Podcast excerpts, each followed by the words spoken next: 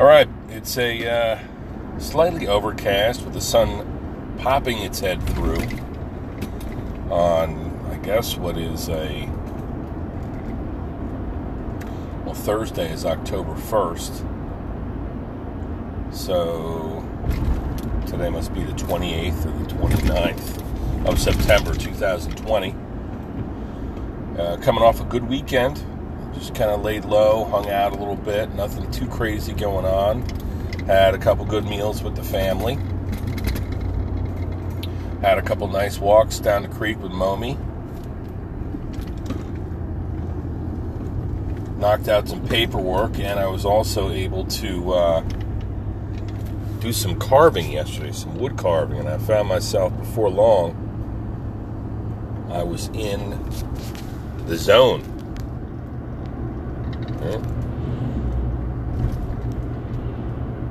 I had found my creativity really quickly and started working on some pinekins. Made three of them. And then I made a Frankenstein's monster. I've been thinking about this for a couple weeks now as Halloween's starting to come into focus. People talking about no Halloween.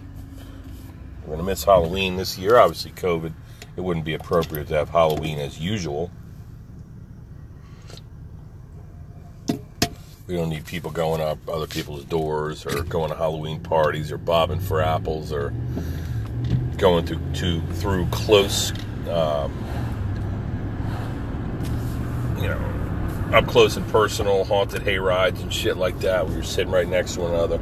Probably not a good idea to do that, but I say you stand on your stoop, you monitor a small table out by the sidewalk with a bowl of candy in it with instructions to take one.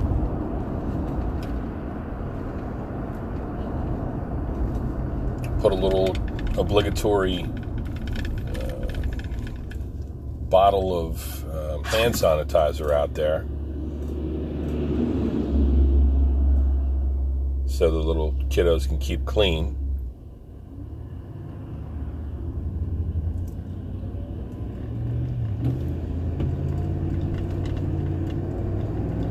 And we roll with it. So I made this. I made this freaking Frankenstein. He came together real quick. I got about a dozen different um, images downloaded from Pinterest and Google and everywhere that feature Frankenstein. Frankenstein carved tiki, uh, tiki Frankenstein paintings, uh, Bela Lugosi as Frankenstein back in freaking black and white. Different images, different scars along the forehead and the cheek, different presentations of teeth and lips. Challenges to make a Frankenstein's monster that is true to the Mary Shelley version, where it's not just a monster, it's a uh, it's a human being that was cobbled together with a bunch of body parts by a mad scientist. So he's not all bad. In fact, all he wanted was really love. And uh, when that was taken from him, he flipped the fuck out and started killing people and so on and so forth. So, anyway, I carved them out of cedar. I had this piece of cedar that was really wide at one end and narrow at the other.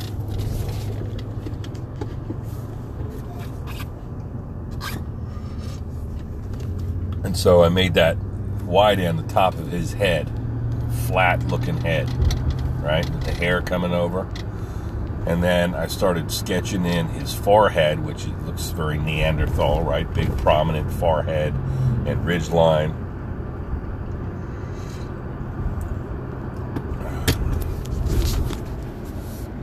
Frontal prominence there. And then I friggin' put in his eyes and his saggy under his eyes, the saggy skin over his, his uh, cheekbones. And I knocked it out. Anyway, I'm thinking I'm going to either keep it, probably going to keep it natural wood because I could paint it up and make it really cool. In fact, I did a sketch um, on a phone application where I was able to paint over it and add color and all that stuff. It looks awesome.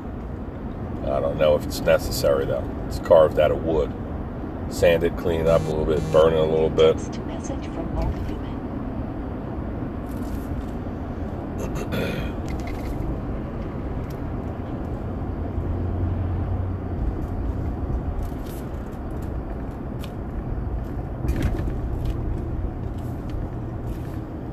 Um, anyway, so I got some shit done. I relaxed a little bit. We watched some good movies. Hung out with the family. And now I'm here. It's Monday.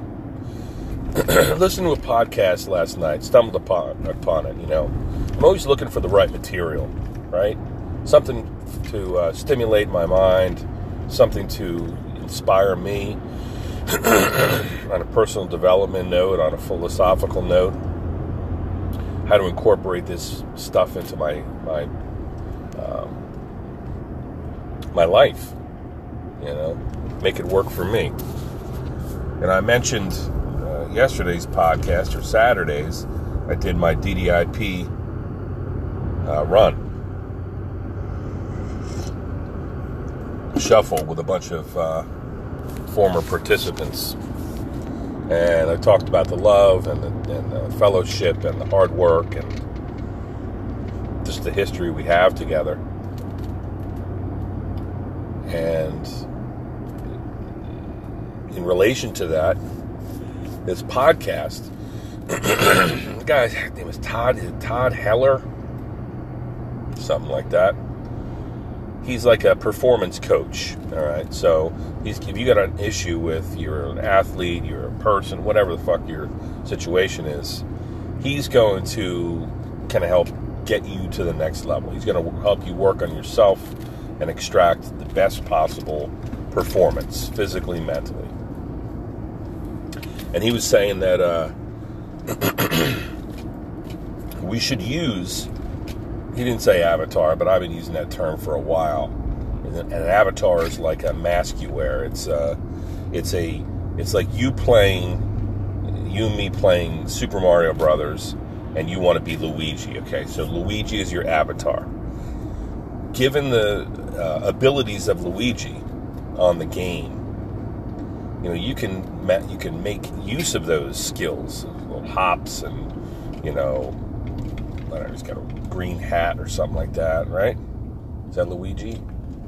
There's two of them Mario and Luigi. Mario's got the red hat, uh, Luigi's got the green hat, as I remember it. so,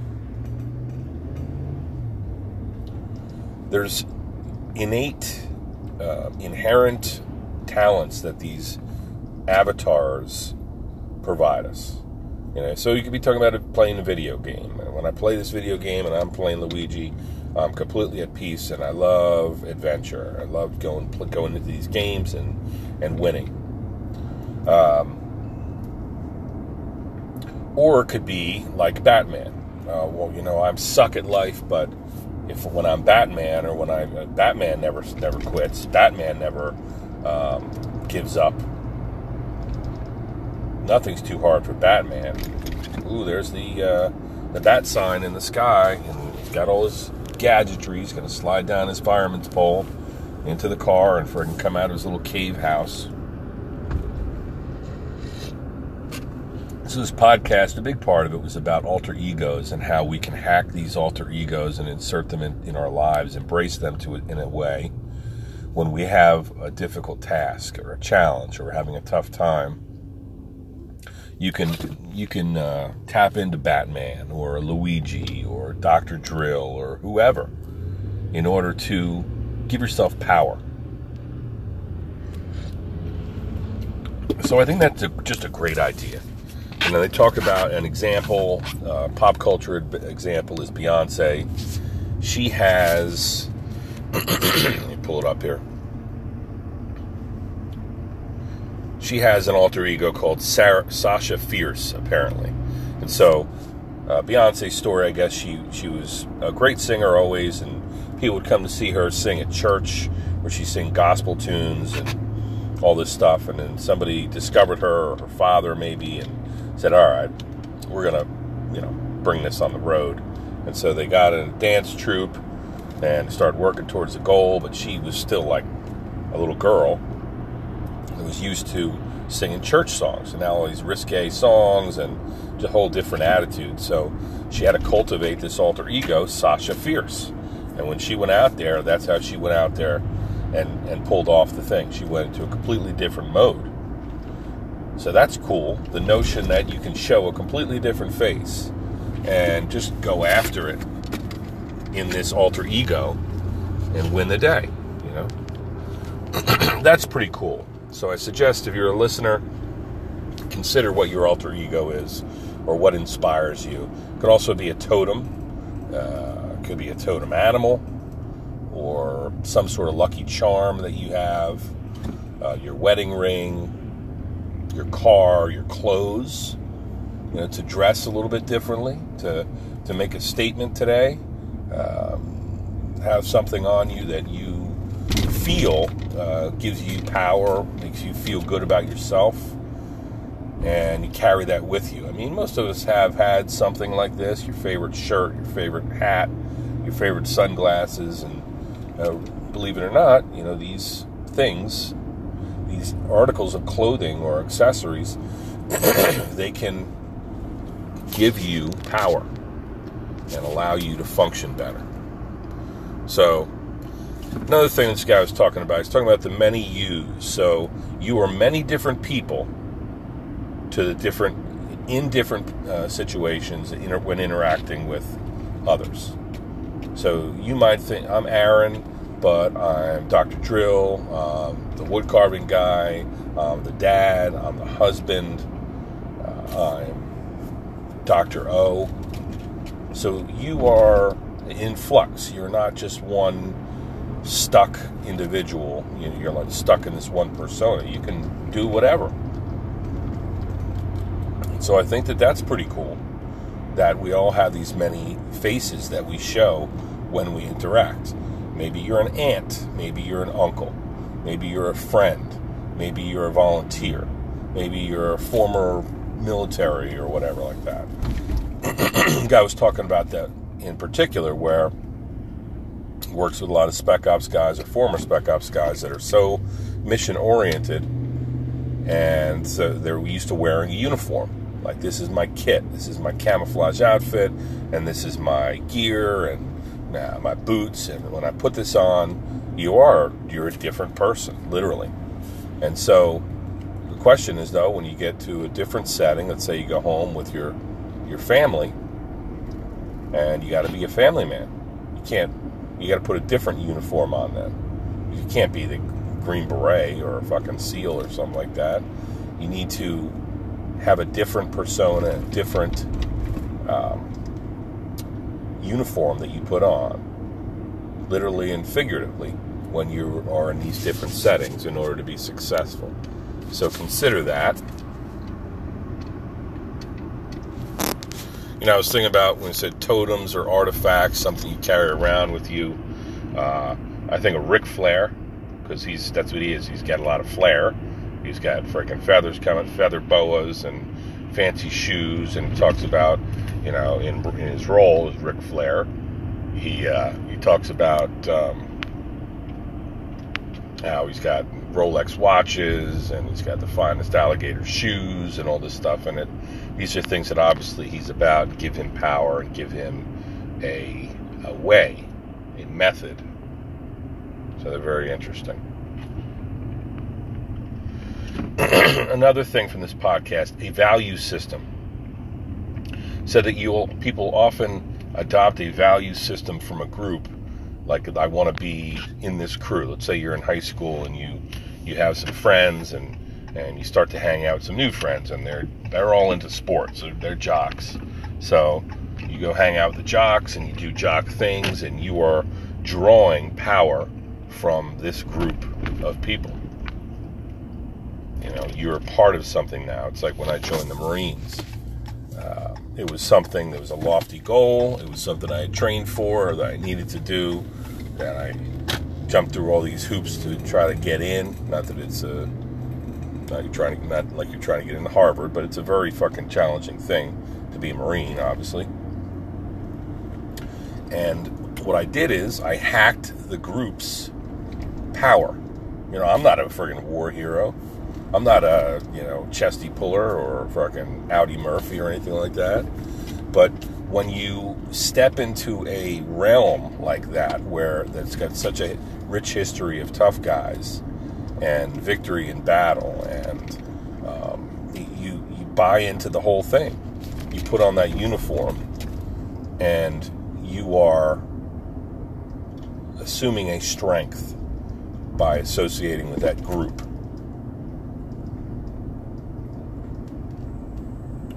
Uh, you can give yourself power, success, money, whatever. The author was talking about how he first moved to New York and he hanging out with a lot of working with a lot of financial people, and he was never financially savvy. Didn't get it. Wasn't really good with money. So he started working and hanging out with these people who were into money, and the mindset's completely different. They see things that we don't. Um, and he started to be more cognizant of it. He was talking about one last thing before I pull into the office something called a schistosome. I believe that's a term. Scotoma. Schistosome is a, uh, I believe it's schistosomiasis is a actual uh, parasitic infection. So a scotoma is a psychological term whereby it's something that you can't see for some reason, even though it's right in front of you. So uh, uh, there has been some discussion about a shade of blue that uh, modern humans uh, were um, without perspective. We couldn't see it, right? Um, and we didn't have a word for it, or something like that, for many years throughout history. And then we developed a word for it, and everybody realized, okay, well, that's that's that particular shade of blue. You know, it sounds kind of weird. Let me think of another example. So if you uh, you get a blind spot to people, so um, he was saying that um, Germans that they don't have a term that means spend in its in the common language. So it's not as prominent and, and as frequently used.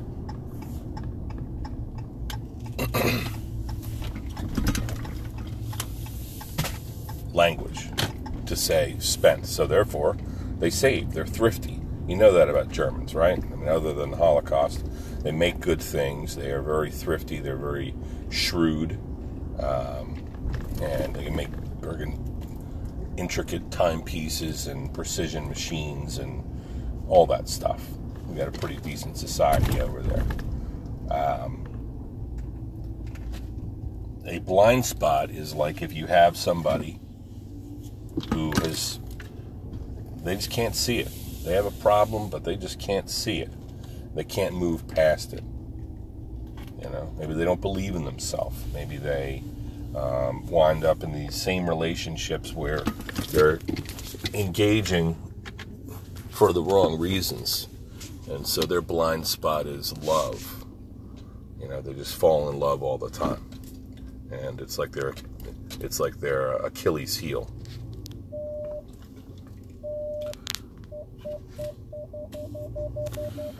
So I'm about maybe an hour into this podcast. It's really freaking good. Guy says, uh, you know, you, you don't want to f- be flexing the muscle of the one aspect of you, capital U. Uh, say, being a Marine, you can't be that person all the time, though you may shine that light on the different areas of your life. You know, different situations, different persona, different avatar, uh, different alter ego. Um, I thought it was a very, very good podcast. So I want you to check it out. I'm at the office. I want you to have a great day. Love and respect.